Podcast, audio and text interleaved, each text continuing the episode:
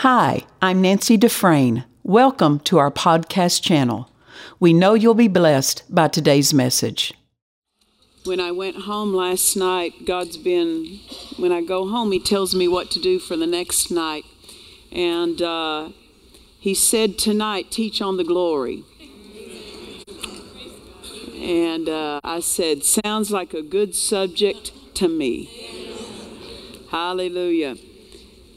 I want to uh, quote something, of course, in Genesis. We won't turn there, but I'll just quote it to you, read it to you out of Genesis 18, verse 18. And it said that seeing that Abraham shall surely become a great and mighty nation, and all the nations of the earth shall be blessed in him, for I know him that he will command his children and his household after him in what way will he command them? That they will keep the way of the Lord. What is the way of the Lord? The covenant that he cuts with him. To do justice and judgment, that the Lord may bring upon Abraham that which he hath also has spoken of him. So I read that to say this Dad Hagin, as our spiritual father, he was faithful to train his children. And uh, we're endeavoring to be faithful to what He taught us. Amen. Uh, by holding to it and passing it on. Yeah. I say that the truths and the life that came to us will not die with us. Amen. Amen. The warmer up a little. And uh, God said something to Dad Hagin. He said this It would behoove you to study the Bible, every verse that refers to the glory. Well, if it would behoove Brother Hagin, it would behoove us. Right? The word behoove means necessary or proper.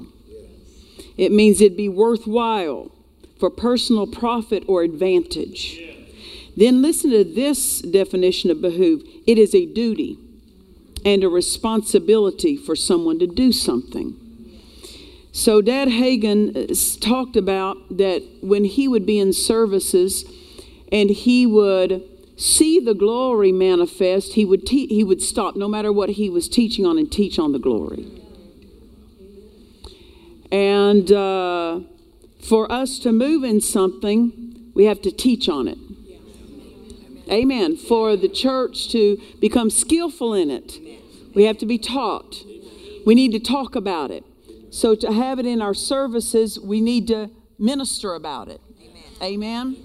Turn with me, if you would, in Acts chapter 7, verse 55. A little too much bottom, it's booming. Acts chapter 7 and verse 55.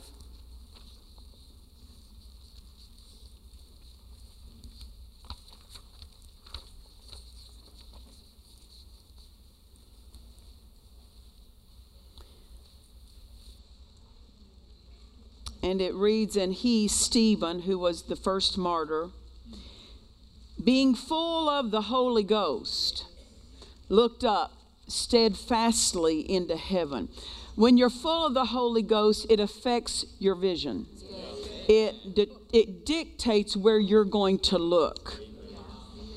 Now, what's he surrounded with? People seeking his murder. But because he was so full, he was not even focused on them. He wasn't focused on what was about to happen.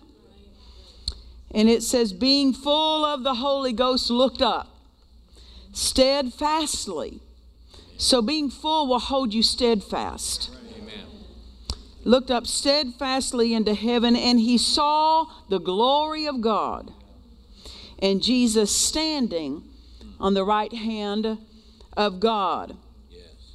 Uh, I heard recently one, one fellow talk about, and he had the experience of going to heaven, and he saw Stephen.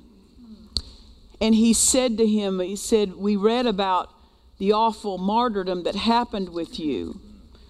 And Stephen said, I never felt it. I was full and I was seeing something else and I never felt it. Well, see, that's what Brother Copeland was preaching that Jesus tasted death for every one of us. And when you're full, you move into the benefit of Jesus having tasted it for you so you don't taste it.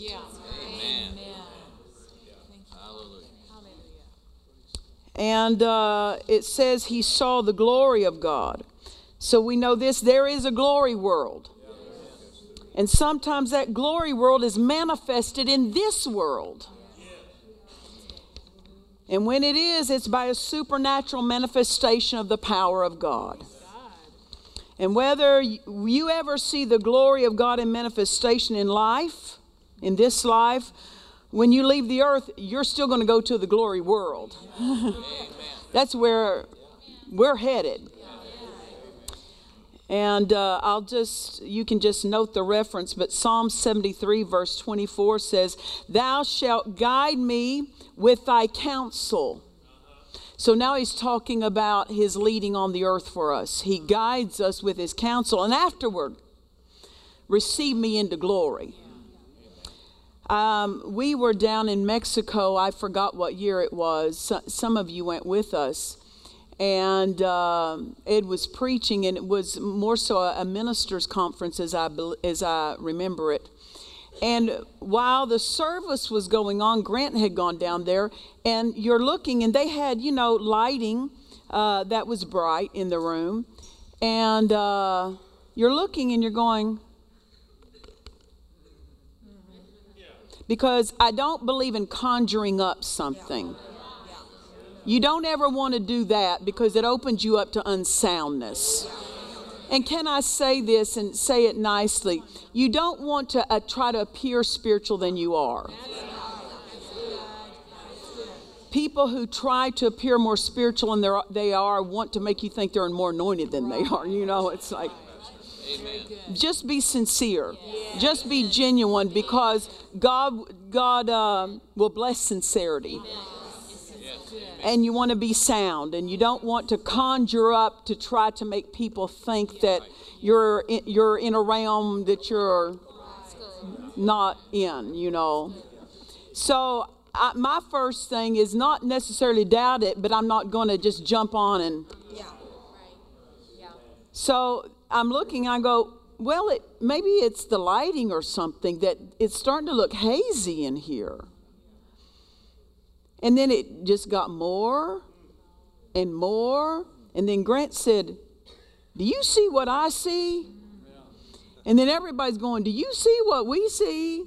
And it got thicker and thicker and thicker. And I remember Sister Doris Wake going out and sitting down with the children afterwards and playing in it it was like a cloud that I've never seen it to that degree. And Ed said he had never seen it to that. Everyone in the building saw it. Everyone in the building saw it. Were you there on that trip? You remember that? And you remember, uh, of course, I talked about uh, on Friday night how when Ed was ministering, and the glory rolled out of the organ, Leslie, and Jesus stepped out of it. So, what's that mean? That with glory, it can transmit Him. To transmit, it is Him. And uh, the glory of God comes into manifestation for a purpose, not just so we can say we saw something, not just so we can have an experience, but so it can accomplish something. So when that happens, it, as the song said, reach out and receive, take it, do something with that. And just because we don't see it doesn't mean it's not moving and doesn't mean it's not present. I remember uh, God said to me uh, back in 2012, He said, I want you to have Brother Norval Hayes in your church. And it wasn't until a year later that he called me after Ed's homegoing and said he was going to be in the area. And so, uh, of, of course, we invited him, we wanted him to come. And the first service that he did, one of the gals here that serves in the ministry of help, she had to get up and go to the kitchen because she was serving in that capacity that night. And she came back into the room and she said the glory was all in the room No, no, none of us saw it, but she saw it. And when she saw it, God spoke to her and said, I'm blessing this congregation for honoring the man of God.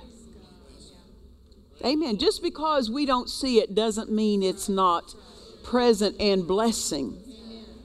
Amen.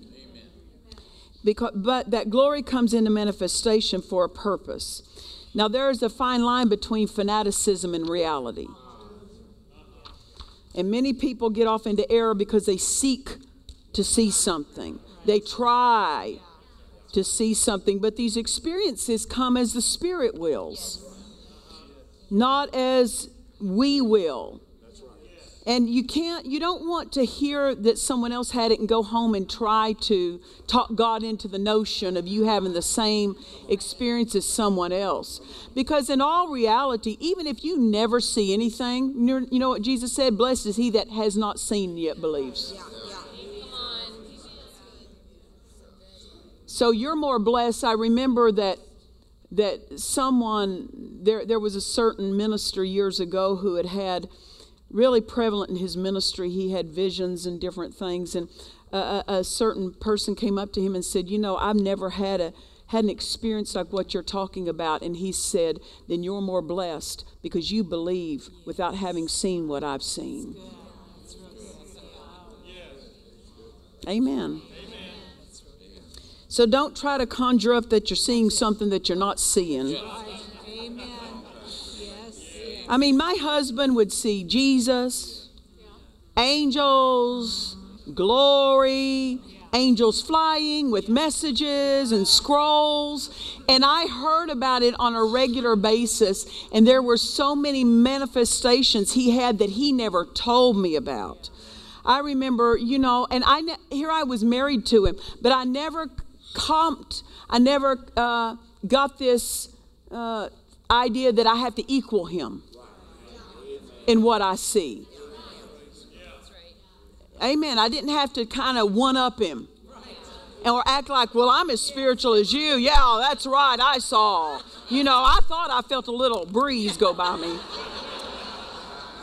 No, that's just one of the kids running by, you know. That's good. That's real good. And I never tried to, you know, get that attitude that I had to equal him because I recognized that some of what, much of what he saw was connected to his office.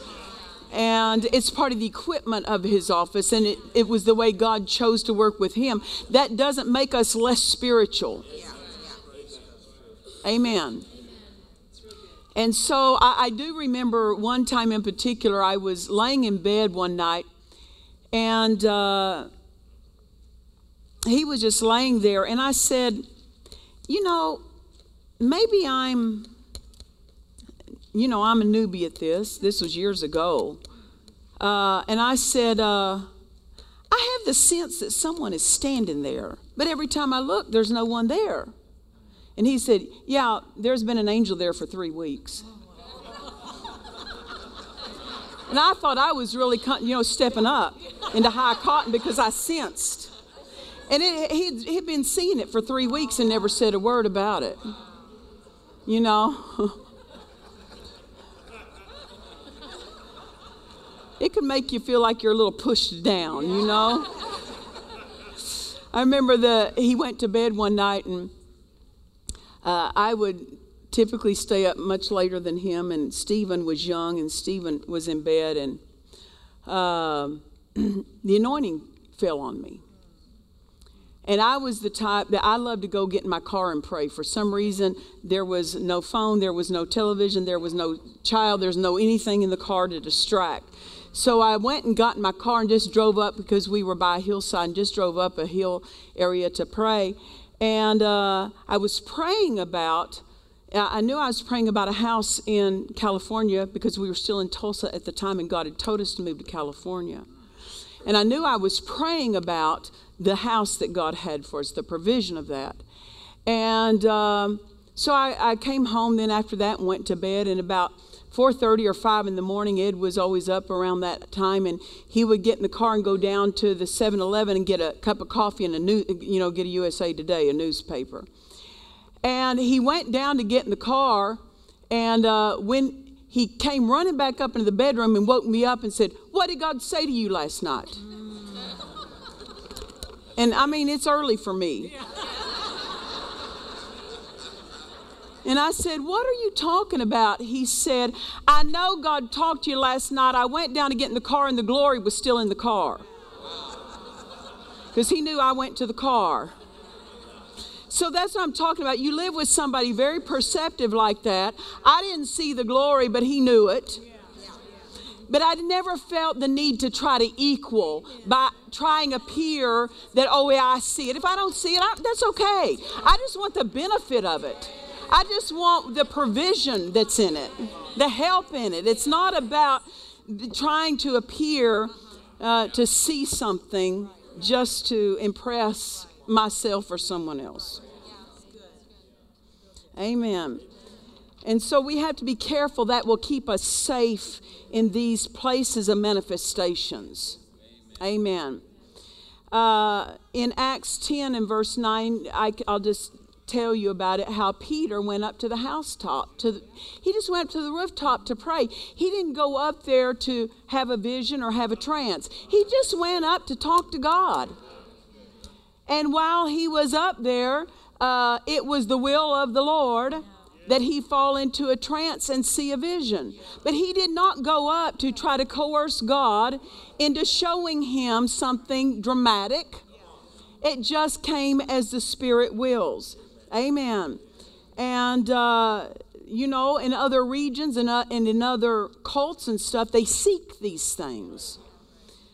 But they, they, they go into these places without the accompaniment of the Holy Ghost, and that's where they get into demon power. We have the Holy Ghost. Amen. And we only go into these things with His accompaniment, at His lead. Amen, because that's when it's safe. Uh, so we don't we don't just pray, oh God, I want to see this, oh God, I want to see that. Just say, God, just whatever suits you suits me. Amen. Just learn to flow. Now 1 Corinthians chapter 3, turn with me if you would. 1 Corinthians chapter 3.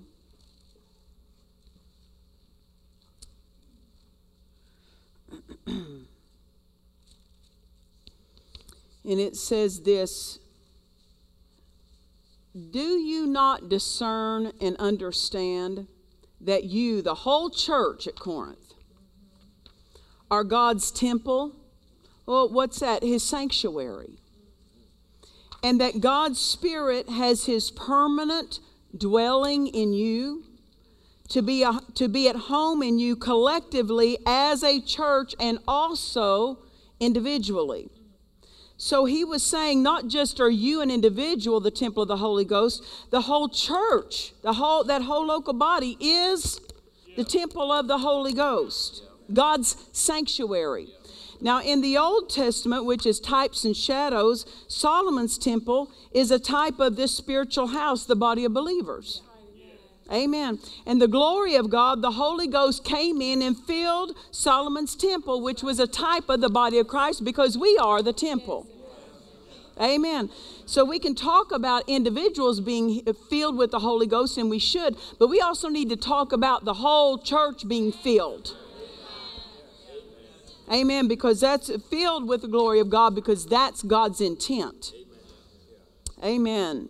Romans 6 4, and I'll just read it to you. Romans 6 4. Christ was raised up from the dead by the glory of the Father. So the glory raised him. A manifestation of glory. When glory shows up, things start moving. When glory shows up, things don't stay the same. When the glory shows up, dead things live. When the glory shows up, broken things get fixed. Amen. It's in the glory. You get in the glory and you get what the glory works. Amen. Another translation of that verse says, uh, the King James, of course, says that he was raised up by the glory of the Father. And another translation says, by a manifestation of the glory of God. Amen. So the manifestations that happened in the temple in the Old Testament were manifestations of the glory, which is a manifestation of the Spirit.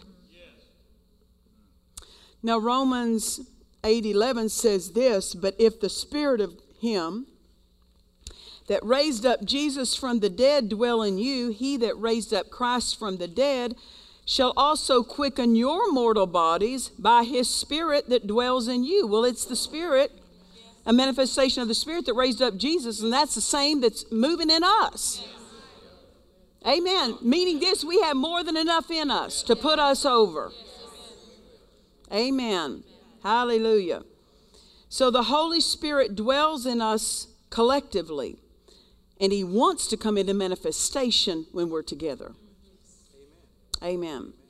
Now we know that the Holy Spirit manifests Himself in different ways. He'll manifest through the gifts of the Spirit, because we can call them manifestations of the Spirit. But the Holy Ghost manifests Himself in other ways.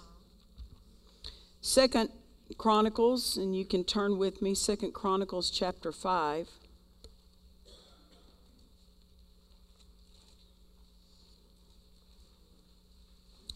Second Chronicles chapter 5 and verse 13. It came even to pass as the trumpeters and the singers were as one What's that mean? They're in unity. They're not out trying to outdo the guy sitting next to them. They're not trying to get a solo off here. They're not trying to do their own little riff. They're not trying to catch the eye of somebody. As the trumpeters and singers were as one, meaning they had one intent, one purpose their heart was the same. To make one sound, to be heard in praising and thanking the Lord. And when they lifted up their voice with the trumpets and cymbals and instruments of music, and praised the Lord, saying, For he is good, for his mercy endureth forever, that then the house was filled with a cloud, even the house of the Lord so that the priests could not, could not stand to minister by reason of the cloud. For the glory of the Lord had filled the house of God. So there's something about being in unity. When we're singing, when we're praising, when we're worshiping, notice this it brings God on the scene. There is power in united prayer and power in united praise. It would behoove us to have praise services to bring him into manifestation because then that power will meet the needs of the people without counseling them without having to talk to them privately and amen nothing wrong with that but why just take private counsel when you can have glory flow amen so that they lifted up their voice and worshiped in that dedication of Solomon's temple. And it brought the glory into manifestation, the glory filled the temple.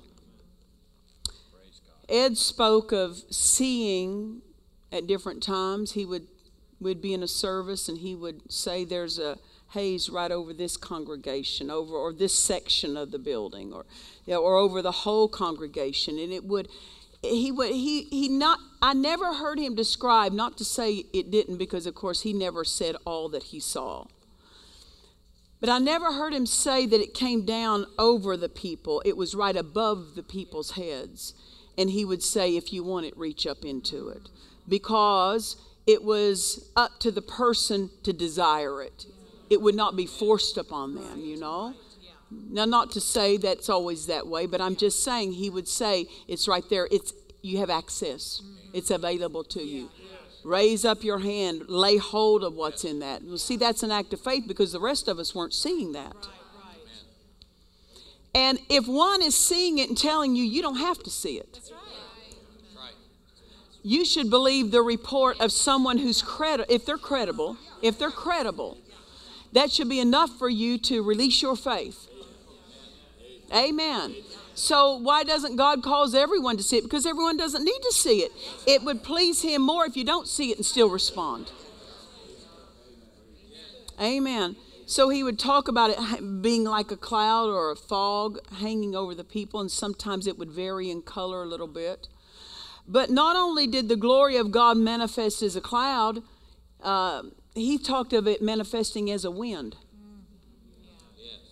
that the glory can manifest as a wind. And the Bible talks about the Holy Ghost manifesting himself like a wind. What was it on the day of Pentecost? Yeah, that there came a rushing mighty wind and it filled all the house where they were sitting. One time uh, in particular, Ed was in a church. Uh, he had been invited to minister in for several days, and in the midweek service, um, the pastor was endeavoring to raise funds for a building, and Ed said, by the unction of the Spirit, and you can't just say these things just because you're trying to flip a switch, but you have to say these things by the unction of the Spirit. And God said to him, Those who give tonight, I'm going to bless them out of my treasury. Now, turn with me. You'll want to see this one Psalm 135 and verse 7. Psalms 135 and verse 7.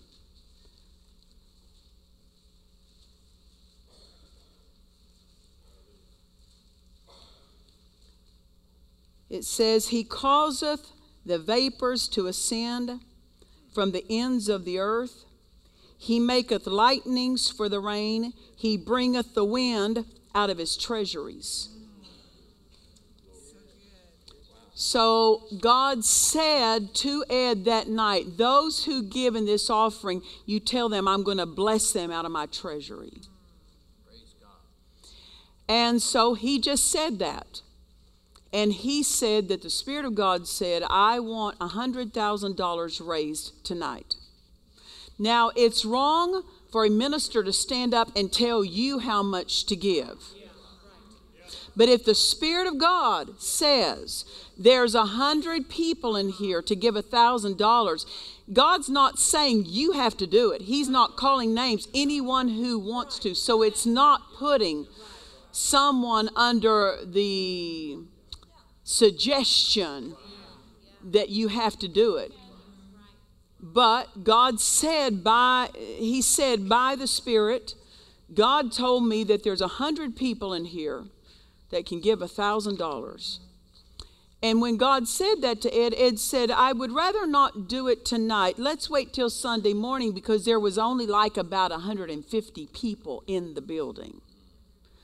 And he wanted to wait till Sunday morning where there's more people because, you know, we need to help God with his calculations. he wasn't aware of how many people were in the building that night and the ratio of those that would have a thousand dollars. Aren't we just that human, you know? And so God said, No, tonight.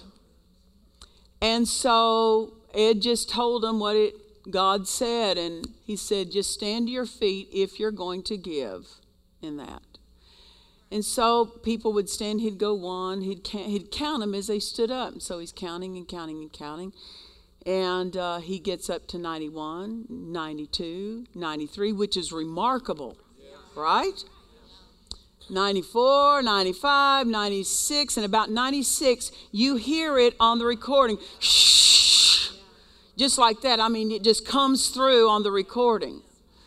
And if you hear that recording, and some of you have that, it will make the hair on the back of your head stand up, even the hair that left.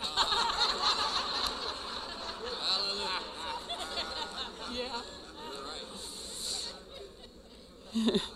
It was a manifestation of the glory of God, manifesting not as a cloud, but as a wind.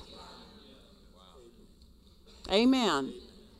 And within five minutes, they had $100,000 out of around 150 people that were able to give that night. so Dad Hagin made this statement. He said he was once in a service where the wind of the Holy Ghost came in. And when that wind passed, every person in the building was healed. He said one of them that was healed was a woman on a stretcher who had just gone through six surgeries, given up to die. Said she looked like the picture of death, but once the wind passed through, she jumped off the stretcher and danced all around the church.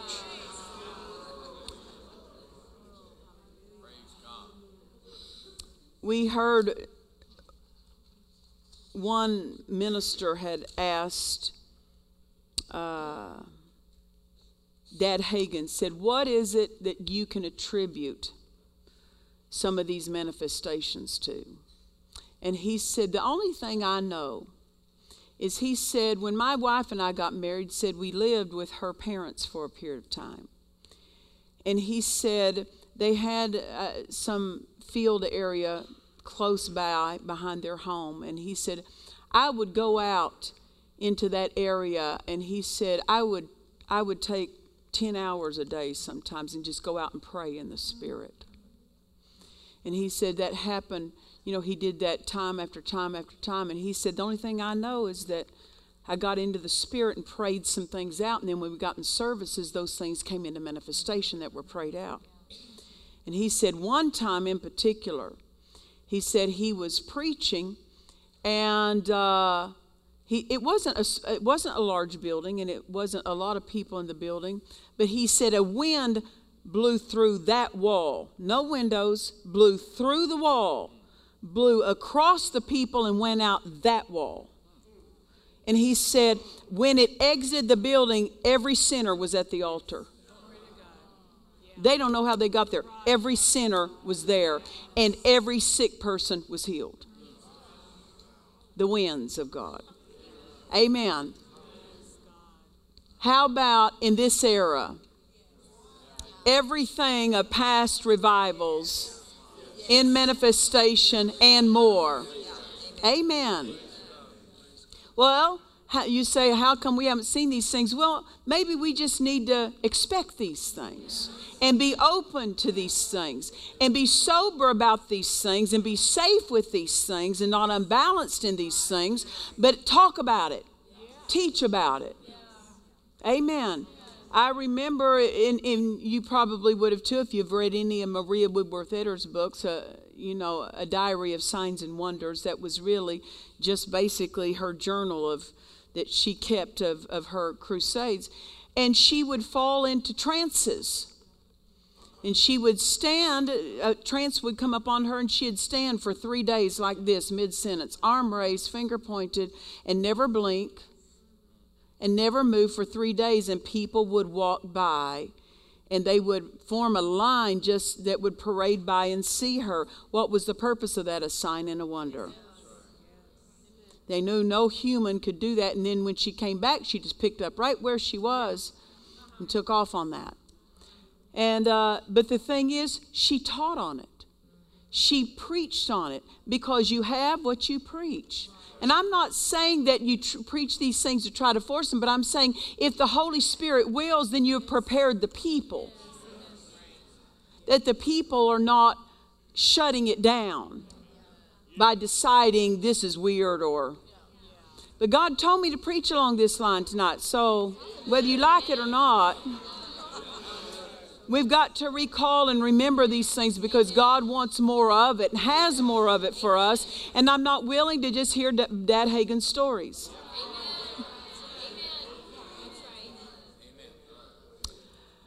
Um, I want to say this nicely because I'm a nice person.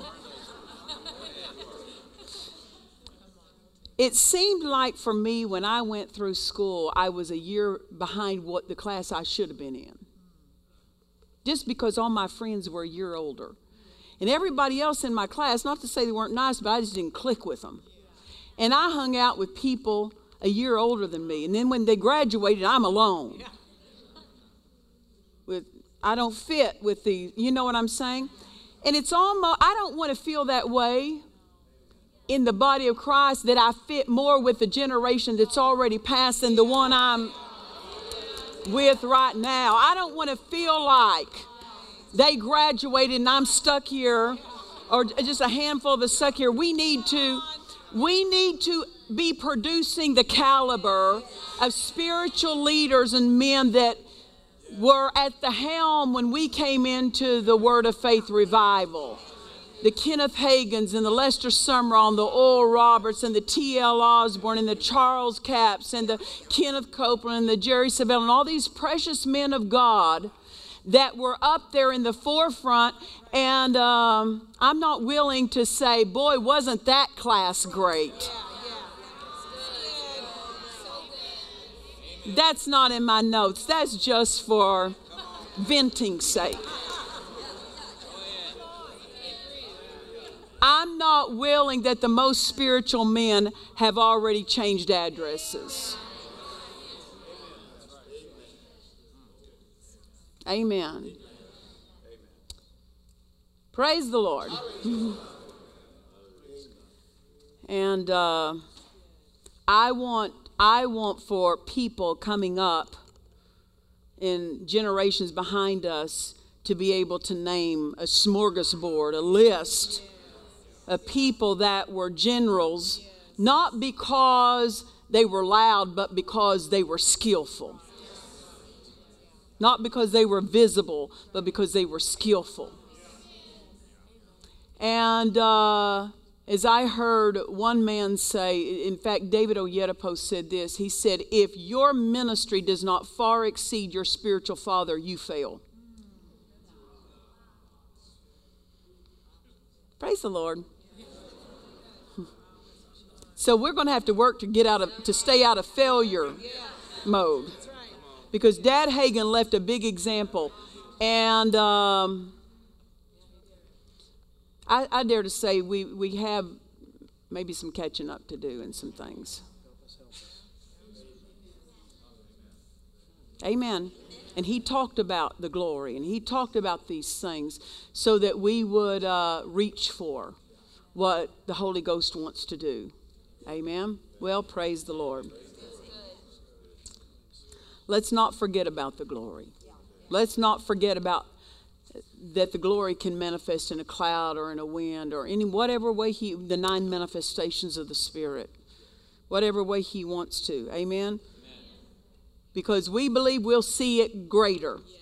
and i'm not willing for the next generation to see more than we see in the sense of we didn't see all we could have or should have amen so if we want that glory to we want to set the atmosphere so the glory can come into manifestation. That's up to us. Too many times we're just sitting back and expecting God to just show up. But if we will set the atmosphere, then if He wants to move that way, the atmosphere is prepared for Him to move that way. And you know what it means to set the atmosphere, men. Hopefully, you thought of that when you proposed to your wife. Hopefully, that it mattered to you what the atmosphere was like. If you took her to McDonald's and bought her a hamburger, she should have said no. Because that's a sign of things to come. Because you're setting the atmosphere to show her how good her life can be if she says yes to you, supposedly, right? Right? well, even so, uh, we want to set the atmosphere to let the Holy Spirit know your presence and movement it with us is important to us. We value how we approach the place where you meet your people. Amen. And it matters to us that we are setting the atmosphere so that you can do the Father's will in our midst. Amen. Now we have to go back, and I'm going to say it. I know that some of us, of course, feed along Dad Hagin's line, but there, I, we have to keep repeating it because not everyone knows it. Or not everyone remembers it, or some have let it slip, and some haven't even heard it. And I'm talking about people that have, are even watching by live stream or some other avenue. Because I mean, just one night of these services, we had 16,000 people viewing through here. So, see, it, just because we think we've heard it, There's a lot of people who need to know. Because uh, God wants us all to come along into it, not just a few of us. He wants us all to come along. And we have to go back and remember 1987 before the camp meeting when Jesus appeared to Dad Hagin. It happened to him, but for us. Let's not lay down what happened for us. We need this. We need this. And G, uh, Dad Hagin recorded what Jesus said to him in the book Plans, Purposes, and Pursuits. You need to be pulling that out, minister, and reading that regularly. That is a word of the Lord for the day we live in. Amen. And um, one of the things that Jesus emphasized when he appeared to Dad Hagin that night and said this clapping is neither praise nor worship. Clapping is applause. You shouldn't clap for God, you reverence Him. We don't applaud Him, we reverence Him. And then Jesus said this to Dad Hagin You've gone as far as you can go spiritually under the present circumstances. So uh, we this is why I'm wanting, and I believe the Holy Ghost is leading me to go this direction, is I don't want to go as far as I can go. I want I want to get out of the get out of the way the things that are keeping us from going further.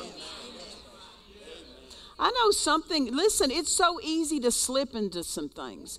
I remember uh, just months ago, I was sitting at home in the morning. I was sitting by my chair, you know, in a chair by the fireplace, and I was sitting down to just talk to the Lord and pray. And I began just worshiping the Lord. And uh, this came to me. If you really believed you were worshiping God, you would not be sitting in this chair. If you believed you were in his presence, you would not be sitting in this chair. Now, don't misunderstand me. It's not wrong to sit in the chair. But there has to be personal times of that we we on purpose show reverence. Amen. I'm not talking about a religious way. Please don't misunderstand me. But we have to carry a reverence in our own individual lives. And that's what God was checking me on. You're not showing the reverence individually and personally in your private time that you should. Well, I love the Lord. I, I want Him to be blessed when I talk. I want to reverence Him, but sometimes we can slip in what we call reverence and what He calls reverence. Well, I showed up. What's that? I mean, I'm at church, God. What's the big deal? The big deal is it matters how we behave and how we dress and how we look and how we act and how we conduct ourselves when we are in a in the temple unitedly together. It matters.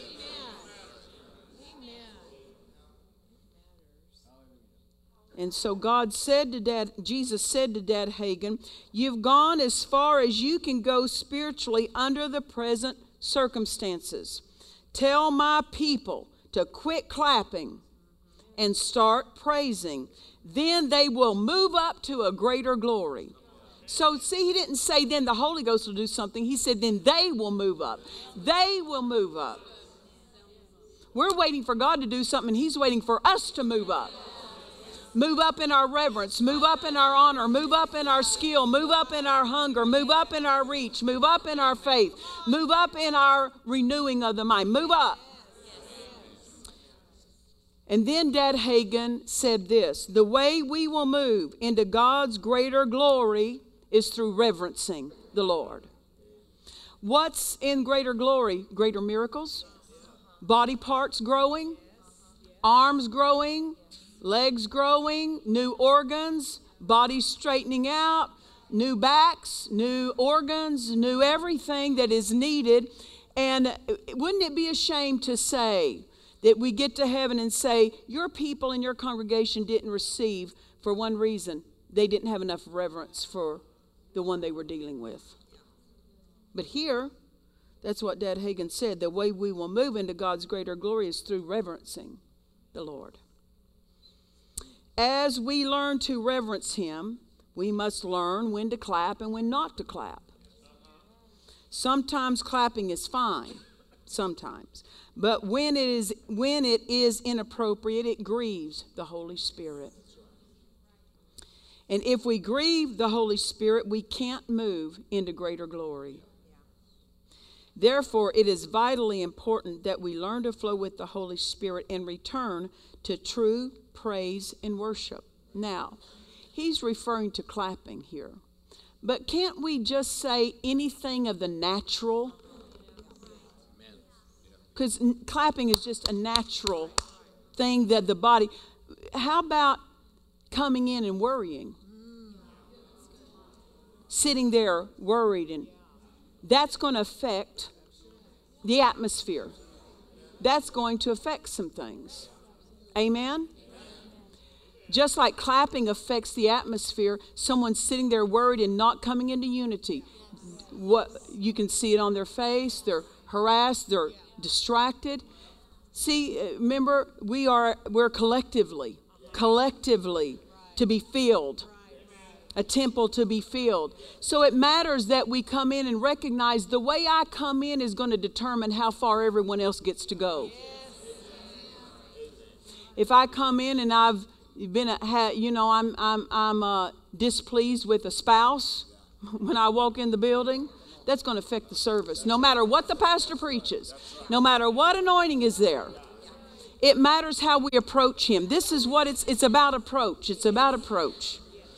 So yes, Jesus absolutely was singling out this one thing of clapping, but we have to realize it's representative of natural things that can hold us in the natural instead of moving into a place of the spirit and reverencing the Lord. Amen. Can we really worry and be reverent at the same time? Right? So he said, therefore, it is vitally important that we learn to flow with the Holy Spirit, that we remain true to praise and worship. How many people are real, really worshiping and praising when they're worried? Because their attention can be so absorbed on what they're going through that their hands are raised, but their hearts aren't engaged because they are so preoccupied. And these are reasons why uh, we don't go further into some things is because we have to discipline ourselves and we have to we have to make sure that we bring our supply to that service amen when we learn to praise God the right way, now this is what Dad Hagin said when we learn to praise God the right way, we will experience a deeper move of the Holy Spirit in our midst. He's saying this the Holy Ghost will show up and manifest Himself. And if he's not, we have to ask, are we doing all we could or we should do and could do to set the atmosphere? Amen. And then of course we know Acts chapter 16 where Paul and Silas were thrown in prison. And we know this passage in verse 25 and at midnight Paul and Silas they prayed and they sang praises unto God. It's important to notice that Paul and Silas gave equal time to prayer and praise. Amen. They'd already offered up their prayer to God, but their answer came when they praised. What were they doing? They were setting the atmosphere for the Holy Ghost to manifest in their behalf because they needed a manifestation. And they realized the manifestation would not be initiated by, by God, but it would be initiated by the atmosphere they set. Now, did you get that? The moving of the Spirit will be initiated by the atmosphere that we set for Him. Most people do a lot of praying, but how much praising do they do? We're always asking God to do something. And of course, that's scriptural, but when we spend equal time fellowshipping with the Lord and we spend time praising and singing praises to Him, we're going to see some mighty manifestations of power in our lives because He set a precedence for it through Paul and Silas. He showed us that He would do that. Amen. Praising God creates an atmosphere for the Holy Spirit to work in. We need Him to work when we're faced with situations. And it's up to us to set that atmosphere through praising, is one way we do that, the primary way we do that. We miss out many times on God's blessings for one reason we don't take the time to get in the attitude of worship and praise. We just do this worship and praise, worship, praise you, praise you, and there's no attitude with, there's no heart connected to it. Dad Hagin made this statement. He said, "Before I pray, I take time to get in the spirit." Because he said, I need to get in the spirit to have my, my prayers answered. Amen. Hallelujah. Because there's a close relationship between ministering to the Lord and receiving from the Lord. These two go together. When we need to receive, we must minister to the one who is uh, the help and the answer for our lives. Amen. Amen. Praise the Lord. The, uh, Psalms 22 and verse 3 says, But thou, God, art holy. O thou that inhabitest the praises of Israel. So we could say this God inhabits the praises of his people, right? But if there's no praises, he can't inhabit. When people are facing something in their home and they're worried about it and talking about it, God can't inhabit to bless them until praise starts. So in your home, you can don't just wait for church. In your home, you can start praising in the face of bills that look to be unpaid. Start praising and you're giving God something to inhabit. Now, if someone inhabits something, they live there. You understand that? So uh, when God he inhabits, he lives in that praise. Amen. Meaning this, he comes on the scene. He manifests. Hallelujah. I mean, I understand this in the new covenant because people will say, well, that's an old covenant uh, scripture. Yes, it is an old covenant scripture that he inhabits the praises of his people. And you say, well, the thing is, under the new covenant, he inhabits his people. Yes, you're right. But he still inhabits the praises. he didn't leave the praises just because he came in us. Amen. Hallelujah. So, as we set the atmosphere praising, we can set the atmosphere for manifestations of the glory that if the Holy Ghost wants to move that way, we're unitedly all there. We're ready. Amen. Praise the Lord. Praise the Lord. Now, when, when uh, Jesus told Dad Hagin, tell the people not to clap. You can clap along with the music to keep a beat, but that's a different purpose. We understand that, but God told us what to do with our hands. And it's not to wring them in worry. Amen. That we're to lift up holy hands without doubt or wrath or, wrath or doubting. Amen. Hallelujah. Praise the Lord. So we're saying this we have so much to do about we have so much to do with whether or not the Holy Ghost and how He's going to manifest by how we set and approach the atmosphere for Him. 1 Corinthians chapter 3 verse 16 I'll read it to you. Know you not that you are the temple of God, that the Spirit of God dwells in you? And, and the Amplified again says this Do you not discern and understand that the whole church at Corinth are God's temple, His sanctuary, and that God's Spirit has His permanent dwelling in you to be at home in you collectively as a church and as an individual. So you see, God's Spirit dwells in the body of believers, and that's where He'll manifest Himself. Amen. Ministering to the Lord with a body of believers creates opportunities. Creates opportunities for the gifts of the Spirit. I love something Kenyon used to say that he would say before he walked out to minister, he would say, Holy Spirit, I'm going to go out and deliver God's word. This is your opportunity.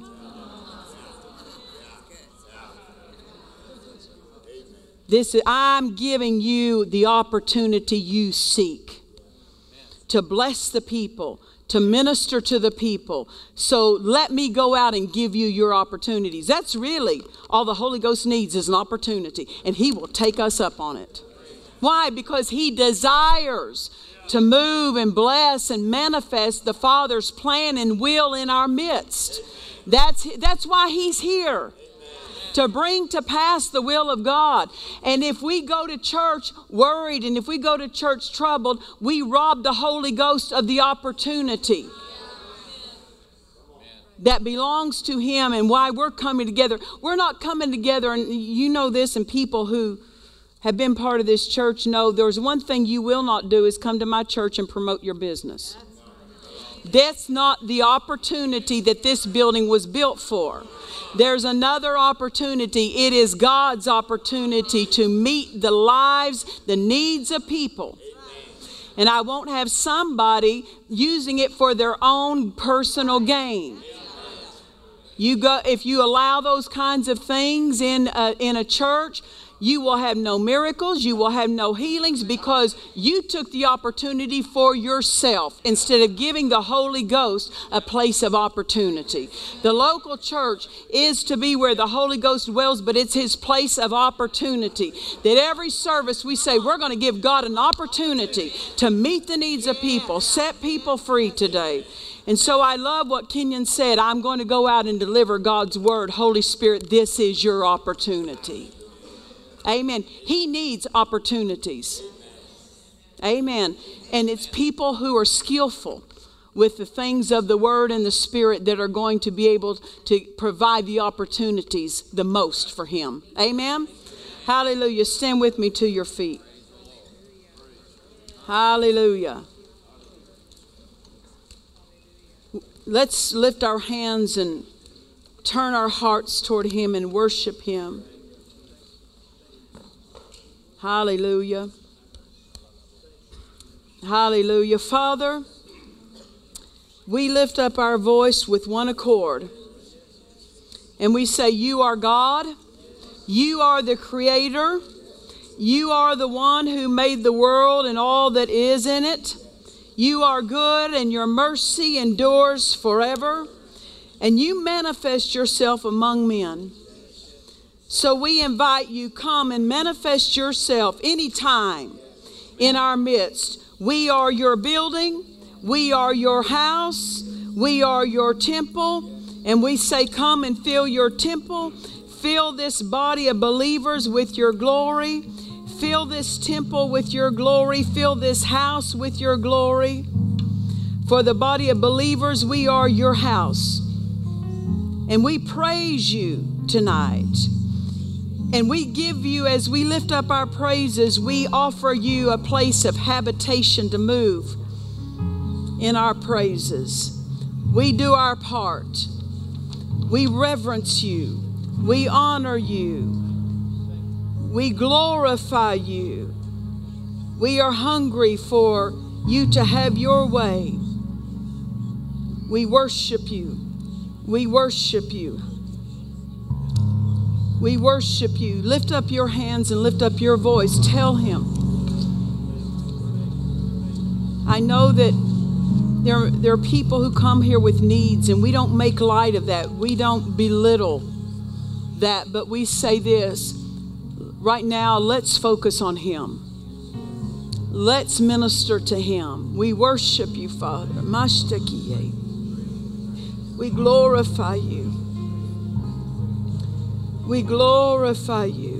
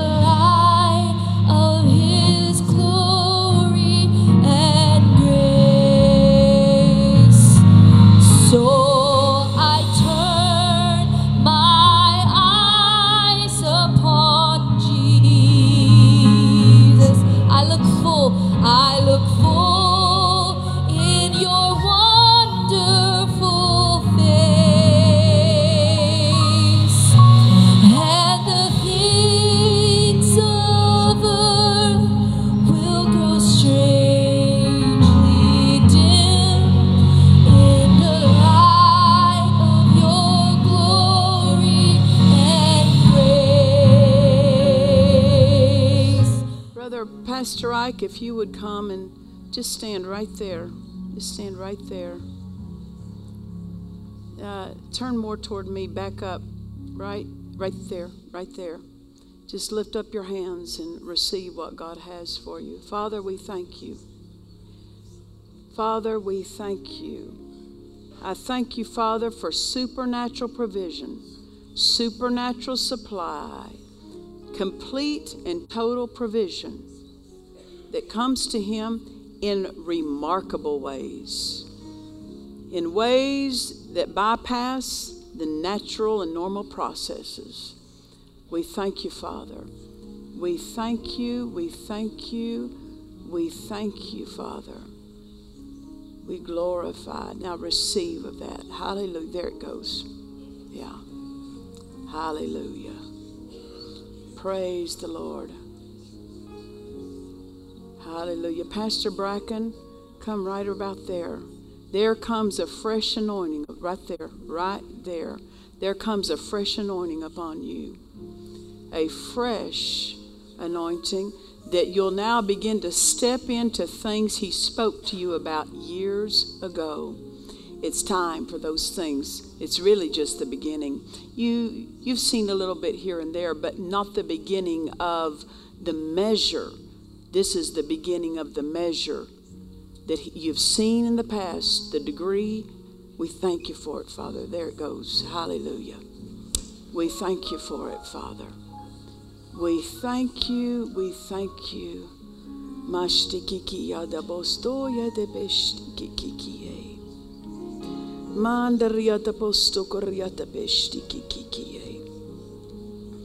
We thank you for it, Father. We thank you. We thank you for it. We thank you for it, Father. Pastor Craig, come stand right here. Right there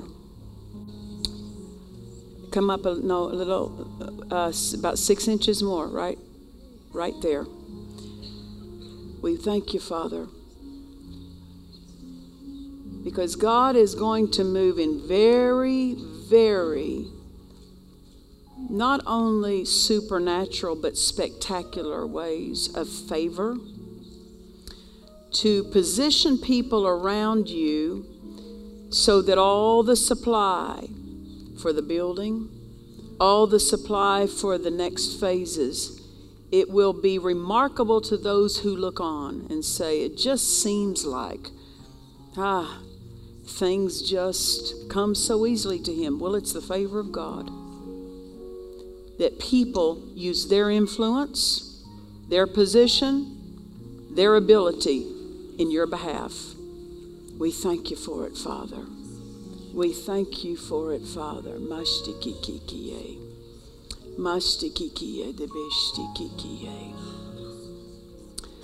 We thank you for it, Father. We thank you for it, Father. We thank you for it, Father. We thank you for it, Father. Pastor Kotov, if you could come stand right here. God says to me, You're going back another way. Uh, stepping up into the next the next phase the next room within the office you operate in and in this the voice gets so large the voice gets large and in the spirit realm larger that things will move at the command of your voice when the Spirit tells you to speak something and you speak it, and things I'm talking about in your nation, it will bless your nation. It'll be a rescue, a rescue, a rescue, a rescue. The words of heaven, a rescue in your nation. We thank you for it, Father. We thank you for it, Father. We thank you for it, Father.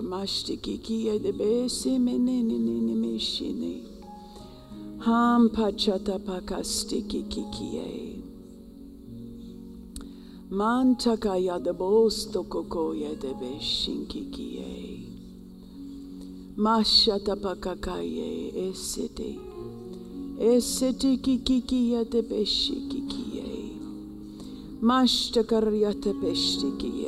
Pastor Dave Watrous, come out here if you would. Praise the Lord. Just stand right there. We thank you, Father. There comes on you a refreshing, a refreshing that will propel you forward and accelerate not just the building that was accelerated to you, but the fruit, the progress in ministry, acceleration, refreshing to accelerate. We thank you, Father. We thank you, Father. We thank you, Father.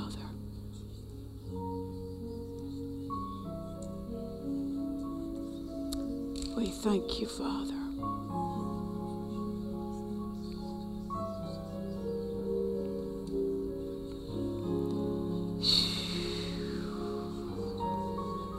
We thank you, Father.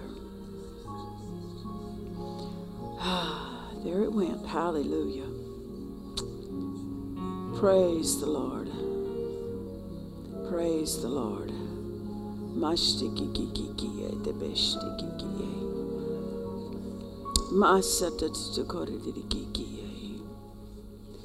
Hampakaya nama anta papapaye esikie. Pastor Bill Matthews, come here if you would. Right here. Right there. Yeah. Up, up about right there. Perfect. Um, you're coming into a room, and this room holds clarity. Now it holds understanding. Don't bring preconceived thoughts to this room. Let what's in the room dictate the thoughts. Don't decide something has got to be this way. I'm going to do it this way. It's going to be carried out this way because in this room, God has stopped His thinking, His mind for your future and what He has for you. So lay down everything that of how you imagined it would happen or how you thought things would come to pass and let Him clearly define that for you, clearly articulate that. And if I could say this, I, I, want to say it the way Dad Hagin said it. He said he would, so to speak, lay out on the altar everything that was in him. Everything of what he was doing, every motive, every intent, every thought, every intention, every plan, he would lay it all out before God. And he would say, Anything that isn't of you, I don't want it. Or anything that is of you, you can pick it back up and hold to it. So I would say it to you this way lay out everything. Everything that you thought about how things would be, how the ministry would be fulfilled, how your office would be carried out, the things that were contained in that for you, just lay it all out before God and say, Father, eh, you can remove it or you can give it back. It doesn't matter to me. And He will put back into your hands and say, No, that way is right, or that thinking is right. Hold to that. But so that you can receive the new thoughts that He has for you. Don't hold anything till He tells you to hold to it. We thank you, Father. We thank you. We thank you. There it goes. There it goes. Hallelujah. We thank you for that light, Father. Thank God for the light. Thank God for the light. Thank God for the light. Pastor Sonny, come up here if you would. Right here. Up at just right right there. Uh, it's so critical, and not to say you're not doing this, but I want to articulate by the Spirit the joy and the ease of what He's called you to will be entered into by praying in the Holy Spirit. so that you pray everything out and then you walk it out because you prayed it out. Take extra time to make sure you're praying out every facet in the Holy Ghost. And then when you do that, it's already it's already uh, plain for you, and then you walk down that path easily. If you don't, things will be a struggle when they're not intended to be a struggle. Things will be more difficult. They'll be more labored. They'll be prolonged. And I know you do this, but I'm just saying it's so imperative. At certain times of ministry, it's especially imperative because sometimes coming into new phases, new transitions, new things. So take time to do that. And as you do that, uh, it will be the joy it's intended to be and the ease that it's intended to be. And don't, don't be concerned that things don't look to be in place because uh, too many times we think we have to have this in place before this before this other can happen. That's not true. Uh, God can bless us when nothing is there. So don't don't look and say, well, there's not much there. Don't don't be concerned about that. Amen. Because God's abundance works in the face of nothing. Amen. Hallelujah. Father, we thank you. We thank you for that. We thank you for that clarity. We thank you for the utterances, for the fullness of your plan to come to pass. We thank you for it. Ah, there it goes. We thank you for it. We thank you for it. Hallelujah, hallelujah. Masata pakakaye. Masata tatokoye. Mostokoye de Beshtikikie. Uh, Mashtaka. Pastor Dan Bolt, come here if you would. Astakaye. Stand just right there. Mastakaye Hestikiye.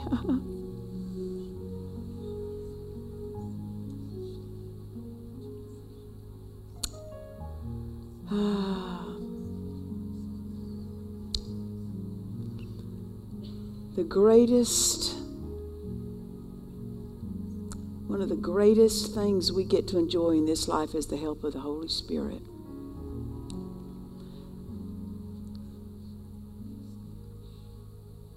So look to Him to tell you what to fill your mouth with regarding every situation.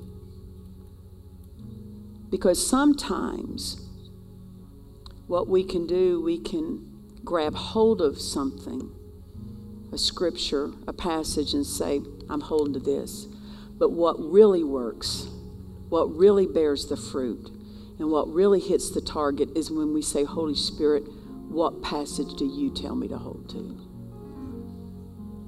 So if I could say this, not letting go of your faith, not backing down, but saying, before I set my faith, Holy Spirit, I'm going to be very sensitive to what you tell me to, to latch that faith onto. Amen. Because otherwise, we can wear ourselves down and get tired by, we see the truth of something, but it's not the truth that the Spirit is highlighting for us. Does that make sense to you? I know that, for example, when I was going through a particular test, I would get up every day and I was I, I needed I needed a word from the Lord for that day. And I didn't just get in the Bible and find a word I liked, because there's so much in it I like. I look to the Holy Spirit to direct me. And then I would, okay, I'd hold to that. And then the next day I'd get up and try to go back to that word, and it was like, that word doesn't fit today. It's all the truth, but it doesn't fit. I've seen so many people and I say this really for warning for all of us because it's easy to become this way. Because when we know what the word says about something, sometimes we grab hold of a word and we just become adamant about it. But being adamant does not mean faith. And I've seen people adamantly go into failure because they didn't take time to, what was the Spirit telling you to believe for? And when that happens, you'll be refreshed in the believing. So I encourage you in that, that you have divine help in that. Father, we thank you for the refreshing, the help, the mind of the Spirit. ah, for every single arena, for the church, for the ministry, for the home, for the family, for every single arena. We thank you for the mind of the Spirit. And Holy Spirit, thank you so much for the direction you give us. It, it always, if we'll stay with it, it always brings us to complete victory. And we thank you for it, Father. We thank you for it, Father. Hallelujah. Hallelujah. Let's worship the Lord. We thank you, Father. We thank you, Father. We thank you, Father. Mastakaye. Mashtikikiya da bastoya shtikikiye. Hamamashtikikiye. Hamashtikiye. Mosto koria de beshtikikiye. Mastakaya de beshtikikiye.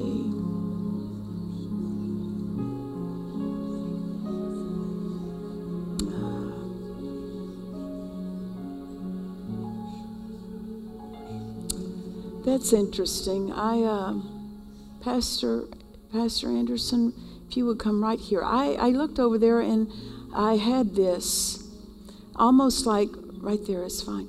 Uh, I almost had this thing to where it, it looked like you were, if your knees were like this, like if you were carrying something heavy. And I said, God, what is that? I mean, that's the way it looked because I know you're not carrying something heavy. And he said, uh, this, is, this is what what he brought to me. Have you ever seen someone that they know that they're fixing to come into uh, in the presence of someone they have great admiration for, and it's almost like they weren't invited in, and you just kind of, but you got to go in the room where they're at, and you don't want them to see that, and you just kind of come in like this. You know, and you want to slip out because you don't want to disturb them. You have such great respect for them. You don't want to take away from them. And he said, the reverence he walks in and that's what I saw this. It was it was a, a, posture of reverence. He said the reverence he walks in toward my word and toward my spirit positions him for great glory and for a voice that will go far. We thank you father. We thank you father. We thank you father. We thank you father because I saw it just like you weren't just bent knee and standing there, you were doing this. it was a walk of reverence. A walk of reverence. That it would behoove us to take a lesson from that, to take instruction from that. Amen. You know, when you're a uh, when you're the head of a ministry, a business, anything, when you have an employee that shows proper approach and respect, you deal with them. You keep your eye on them in a little bit different way than people who are just flippant and don't seem to have any idea. They just don't get it. They just don't get it. You really, in the world, most people just don't get it, in all honesty in, in some things in pastoring and in ministry, we've had conversations about different people trying to help, and you just say, they just don't get it. I, I, I gave instruction, I gave, I told them exactly, and they didn't get it. They just don't get it. They just don't get it. And I'm just saying, if you'll listen to what the Spirit of God said to him, you're going to, you'll get something with that. Hallelujah. Hallelujah. Because when you walk with respect and reverence, uh, you get you get special notice from heaven. He notices. He notices. Hallelujah. Hallelujah. The two of you just step forward right to there. We thank you, Father. We thank you. Ha ha ha. Uh, time has been lost. Things have gotten behind. But He is so masterful at helping make up for lost time. So know this although time lost, nothing of the plan is lost. Nothing of the plan is lost. So uh, you're doing well to position yourself so that you can be positioned for acceleration. It is not time for acceleration. It is time for revisiting foundation and fortifying and even adding to enlarging that foundation. But just don't ever feel like, don't ever fall into the wrong thinking that because of lost time, something is lost. Nothing of the plan is lost. But it will require an all out effort. It means you're going to have to set aside some of the ways you approached some things and let the Holy Ghost redefine some of that for you. I'm talking about the way you prayed, the way you believed, the way all these things. Let Him touch into all those things and readdress some of the things in your foundation. And He'll take you back to some of the very basics how safe that is, how wonderful that is. All of us have to revisit that, but He's going to emphasize that because some of the things that at one time uh, you thought, I got a pretty good handle on that. To go as far as you were going, yes. You did have a good handle on it for that degree, but there's something greater He has in mind for you to go to, and that degree won't be enough. So He's going to go back and readdress so that you can add more stories onto the foundation. Amen. Father, we thank you. We thank you. And it will be a joyous time. It will be such a precious time of revelation increase. What a delightful, what a delightful. Yes, some of it looks like preparation again. That's okay. That's okay. Because preparation will always arrive you at success. We thank you, Father. We thank you for the fullness. We thank you for the fullness. We thank you for the fullness of your plan, bringing them into the fullness, the fullness of your plan. so set aside things that are not going to help you in your race. Spend your day and. Uh, spend just make sure if this is not going to help me in my spiritual walk i'm not going to give the time to it that i was once okay with giving the time to. Hallelujah. Praise the lord praise the lord praise the lord. Mashtikikie mashakatapastankaye debishtikikie manchatapastikikie Ah, Regina, come up here, love. Simon, come up here, Ramos, rather. Come up here. Ah, right there, right there. Uh, he's going to touch your hearing because where y'all are headed, you're going to need to hear some things for the supply and the place that you bring to where y'all are headed. He's going to show you exactly what to do. You're going to hear, I know, just do this. I know it looks like it's not going to work, but I hear, do this and it'll be okay. I know it looks like things are not enough. I know it looks like things are not as right. No, no, no. I, I, he's already he's already told me. I know exactly what to do. I know exactly what to do, and none of what I see moves me because I've already heard. I have already heard. We thank you, Father, there it goes, for that increased hearing. We thank you for that sensitivity. We thank you. We thank you, Father. We thank you. Ah. We thank you for it, Father. Ah. We thank you for it, Father. Mashtikikie.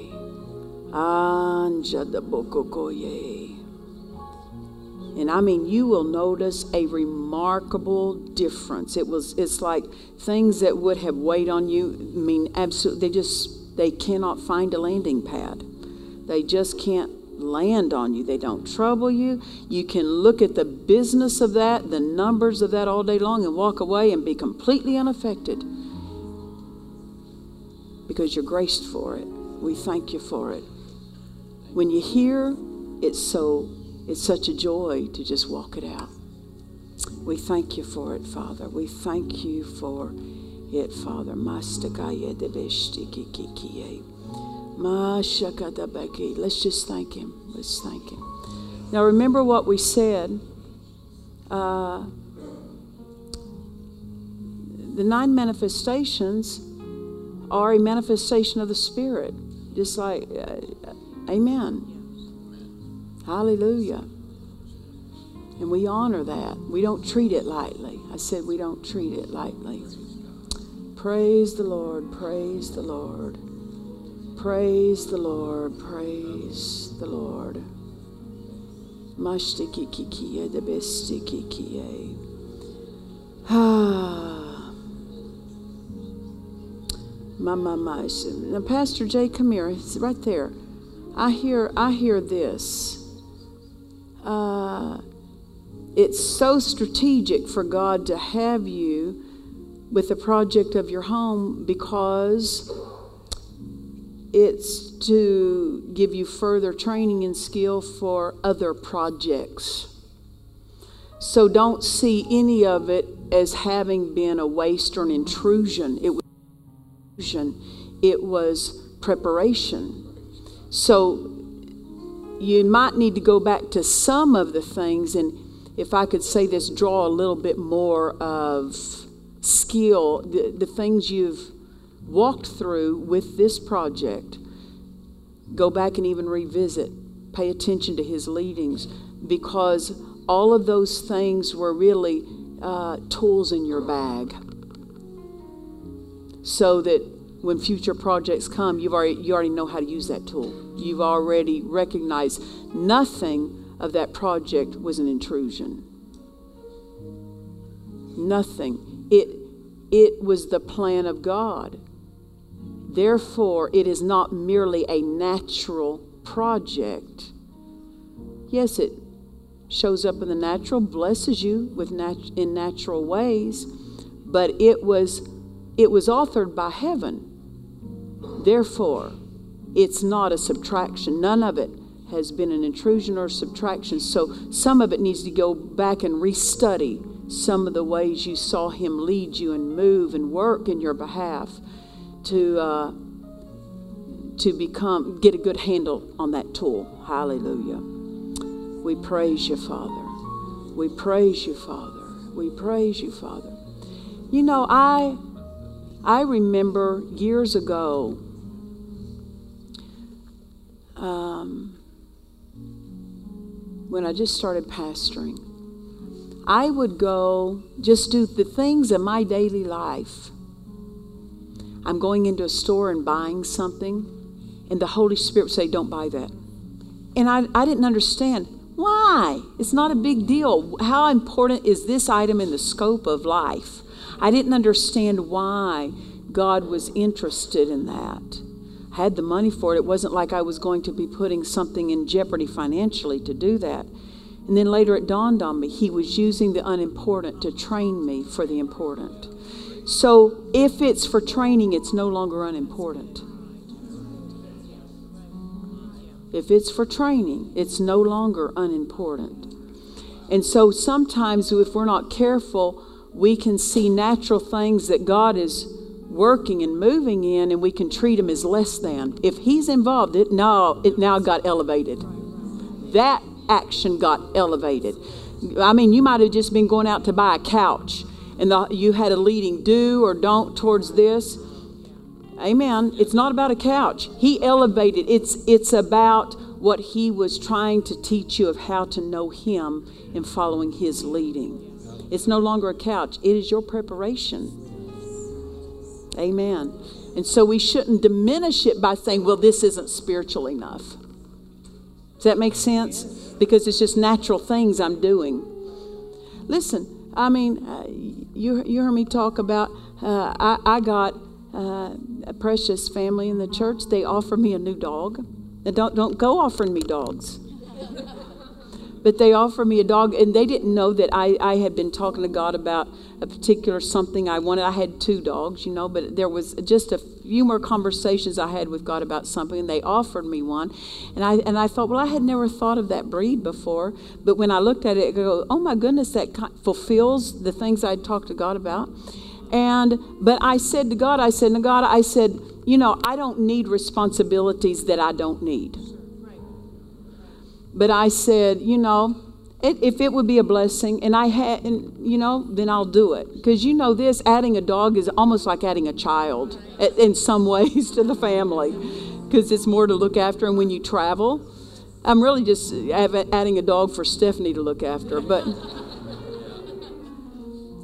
But anyway, I'm just, I just know this that in the time that we're coming in, I just want to pay attention. I don't want to add something that's going to be a distraction. And so I had peace about it. You know, I'm not, I'm not talking about being over, overly spiritual and weird. I'm just saying have your spiritual antenna up. Don't get weird, you know, that you won't do anything unless you hear a voice or, you know, you know, unless something spectacular happens. I'm not talking about that. I'm just saying it, it needs to matter to you that you just run it by him. You know, just hold up your antenna. And uh, so I thought, yeah, I'm, I'm, I'm gonna I'm gonna look I'm gonna look at that, and that seems right to me. And so I said, yeah, I'm gonna come out and I'm going to look and consider going that way. So the night before I go, I'm telling you tangibly fear, fear, just anxiety over just why? Because the devil wants to make you second guess yourself in the small things. If he can get you guess, second guessing yourself in the small things, he'll rip you apart on the big ones. He wants you to lose confidence in your ability to follow your own heart. And so he, if I could say, I mean, I could feel tangibly, you better not, you better. And then I turned and I said, Father, what do you say? He said, it'll be a blessing to you. So now I know why the anxiety and fear came because blessing was coming and he was trying to abort blessing. And you say, just over a dog, it's not over a dog, it's over being skillful about hearing and following because uh, since it's the little foxes that spoil the vine, uh, God wants you especially skillful toward the little things. Amen. Then I was telling Morgan because they got one too, and I said, Let me tell you something if God is interested in blessing you with a with that pet, because they have two, it's not like they needed another one in the sense of they don't have a dog, they had to. But I said, if God is blessing you down two the dog in your home, then it's a reminder every time that dog walks in the room, if He'll take care of me and provide me with a dog how much more the bigger things, the mortgage, the insurance, that that dog is no longer just a pet, it is a moving, roaming preacher in the house reminding me that whenever the temptation to get worried about this house comes, I look and say, wait a minute, if God, took care of the details down to the dog, He takes care of every other thing in my house. Amen? So we don't, we, we have to not be, we have to be careful that we don't see natural things as an intrusion because sometimes they are the places God's training us on for spiritual success. Amen. Hallelujah. Hallelujah. And if it, if you know something, if God said that dog will be a blessing to you, it's no longer unimportant in my life because God said something about that dog. Amen. Anything God gets involved in on, I'm going to treat it right. Amen. Hallelujah. I remember I said something to God uh, regarding uh, Sister Amy's castle and, you know, and just planning and looking ahead financially at what you may need and things. And I said to God, I said, Is it really wise for me to take all of my money that I have and put it toward a house? Is that really wise? I mean, that's the third house I have. Is it really wise for me to do that? I've got two others, you know. And I'm, play, I'm pleased to have him. Listen, if he wants to give me more, I'll take more than that. You say, why do you need it? Just because I can, if he says. If he says. But I said, is it wise for me to take the money and just spend it on the house? I mean, this is just something natural, you know. Do I need to save it for something regarding ministry? And this is what God said to me. He said, The money is for the plan, and the house is the plan. So, see, we're treating it like something natural, but if it's part of His plan, it's no longer just something natural. It is in the natural, but it's not just something natural. Amen. Hallelujah. Father, we thank you tonight. We thank you tonight. We're reaching. We're hungry for more of your movement to bless the lives of the people. Father, the harvest is great. There's going to be such a harvest coming in of people who need your glory. And Father, we are hungry for it. We're reaching for it. That we position ourselves, that the glory of God has an opportunity. The Holy Ghost has every opportunity to bless the people that come into our congregations. And we purpose, Father, to allow you to have your way. And so we do our part. We live a life of reverence. We live a spiritual life. We choose. We live a consecrated life, separated unto you. Because how we conduct ourselves determines how far you can minister through us to others. We thank you for it, Father. Hallelujah, hallelujah, hallelujah. Mashtakaya. Just lift up your hands. Mashtakaya the boya the besti. Mochoko the bekiki anabasta da da da tekoye. Machakata poko de kikiye. Mastakakaya na matakaye. Astatatataye. Mastakoye. Machatatotokoye. Now I don't know if this is this is for a minister. I don't know if you're in the room. I don't know if you're watching by live stream. I don't know if you're watching on some other avenue. But you have all, you have determined within yourself, I'm going to quit. I'm quitting the ministry.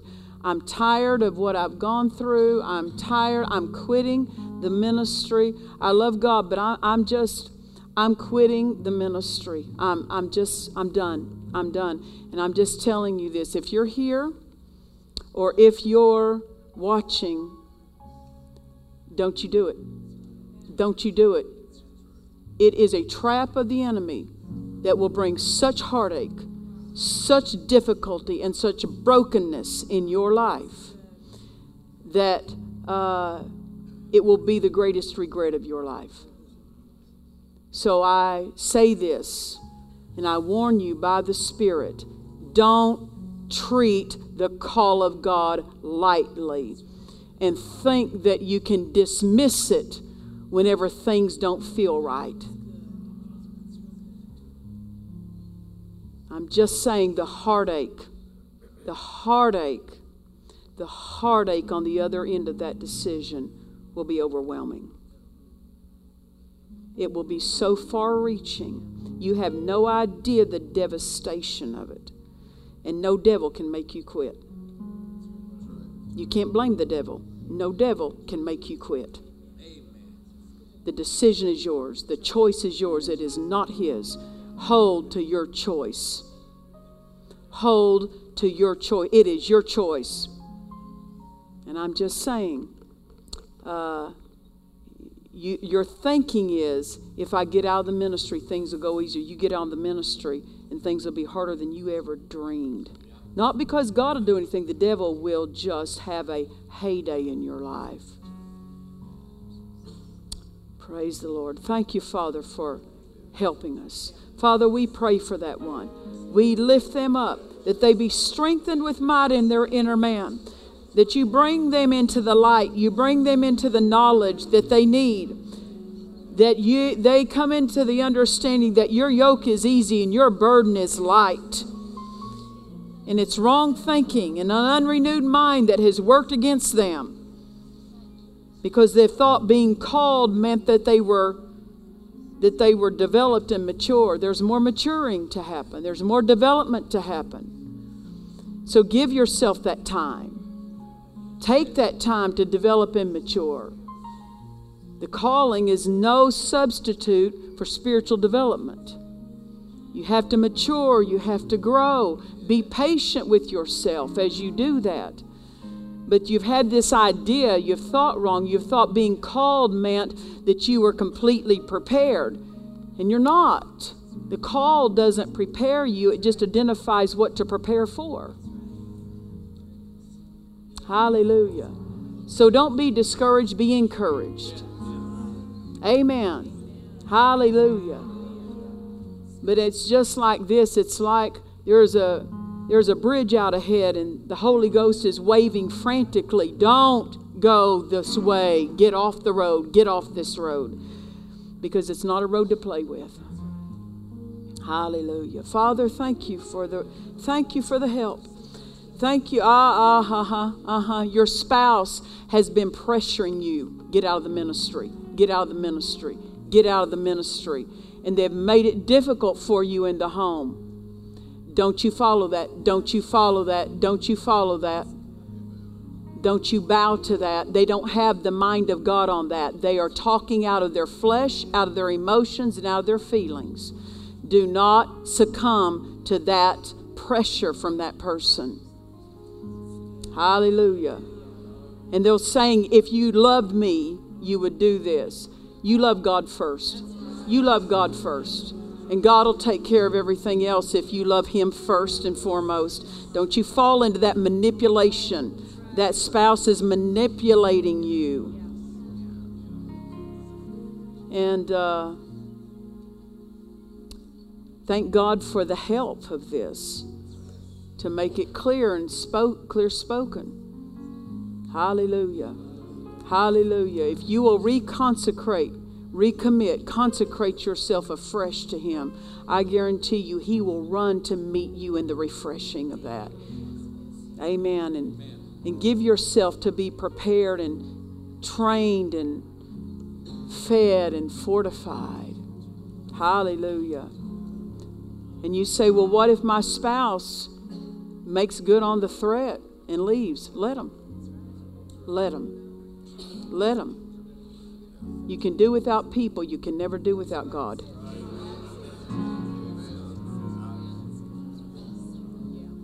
But they won't. It's a bluff, it's a manipulation. But I mean, you have to be so firm that I don't, I don't leave the plan of God for anybody.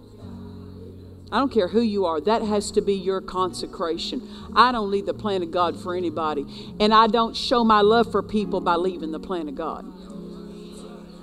I don't show myself a good parent by leaving the plan of God. I don't stay home and not do what God told me to do just so my children will, will love me and be happy with me. No, I obey God. Amen. My, that's what we taught our children. I mean, Ed was gone much of the time. But the thing is, we taught him, your life is blessed because he obeys God. Your life isn't subtracted from. You're not missing out on something because he obeys God. Your life is blessed because he's obeying God. The more he goes, the more blessed this family is. The more he does what God told him to do, the more blessed this family is. Amen. Hallelujah.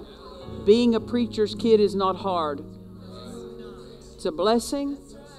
Being in the ministry is not hard. It's a blessing. Listen, think about the hardness that comes to people in other professions. The devil will try to paint it that ministry is hard. Let me tell you, ministry is not hard. Ignorance is hard. Not knowing what we ought to know and is hard, but it's always a blessing to obey what God has. Amen. His will is my home. His will is where I fit. I don't fit anywhere else. Hallelujah. Hallelujah. Hallelujah. Mashtakariata postokoya debeshti kiki anamano mokote ezdeki anamo ozogoye. Manchatapo oso tototoya. Father, we lift that one up. We lift him up. We lift them up. There may be even more than one. We lift them up tonight. Masotoya dabashtekaya namatakaya tapoteke estekiye astakaya. Turn, turn.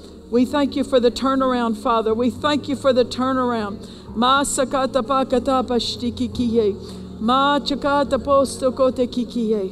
Ah, saha. ha, ha, ha. Oh, we thank you for it, Father. We thank you, we thank you, we thank you, we thank you, we thank you. Hallelujah, hallelujah, hallelujah. The Lord is good, and His mercy endures forever. Hallelujah, hallelujah, hallelujah, hallelujah, hallelujah. I want the children of ministers, if you're here, the children of ministers, come up here. The children of ministers, come up here. Praise the Lord. Just line up right along this step, if you would. Praise the Lord.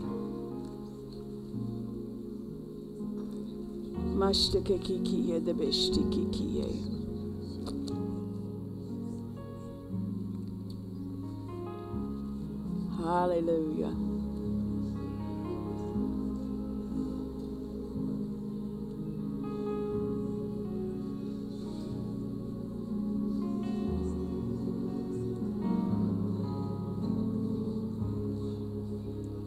Hallelujah. I'm going to have Stephen and Morgan, you go and you minister to them if you would. Hallelujah.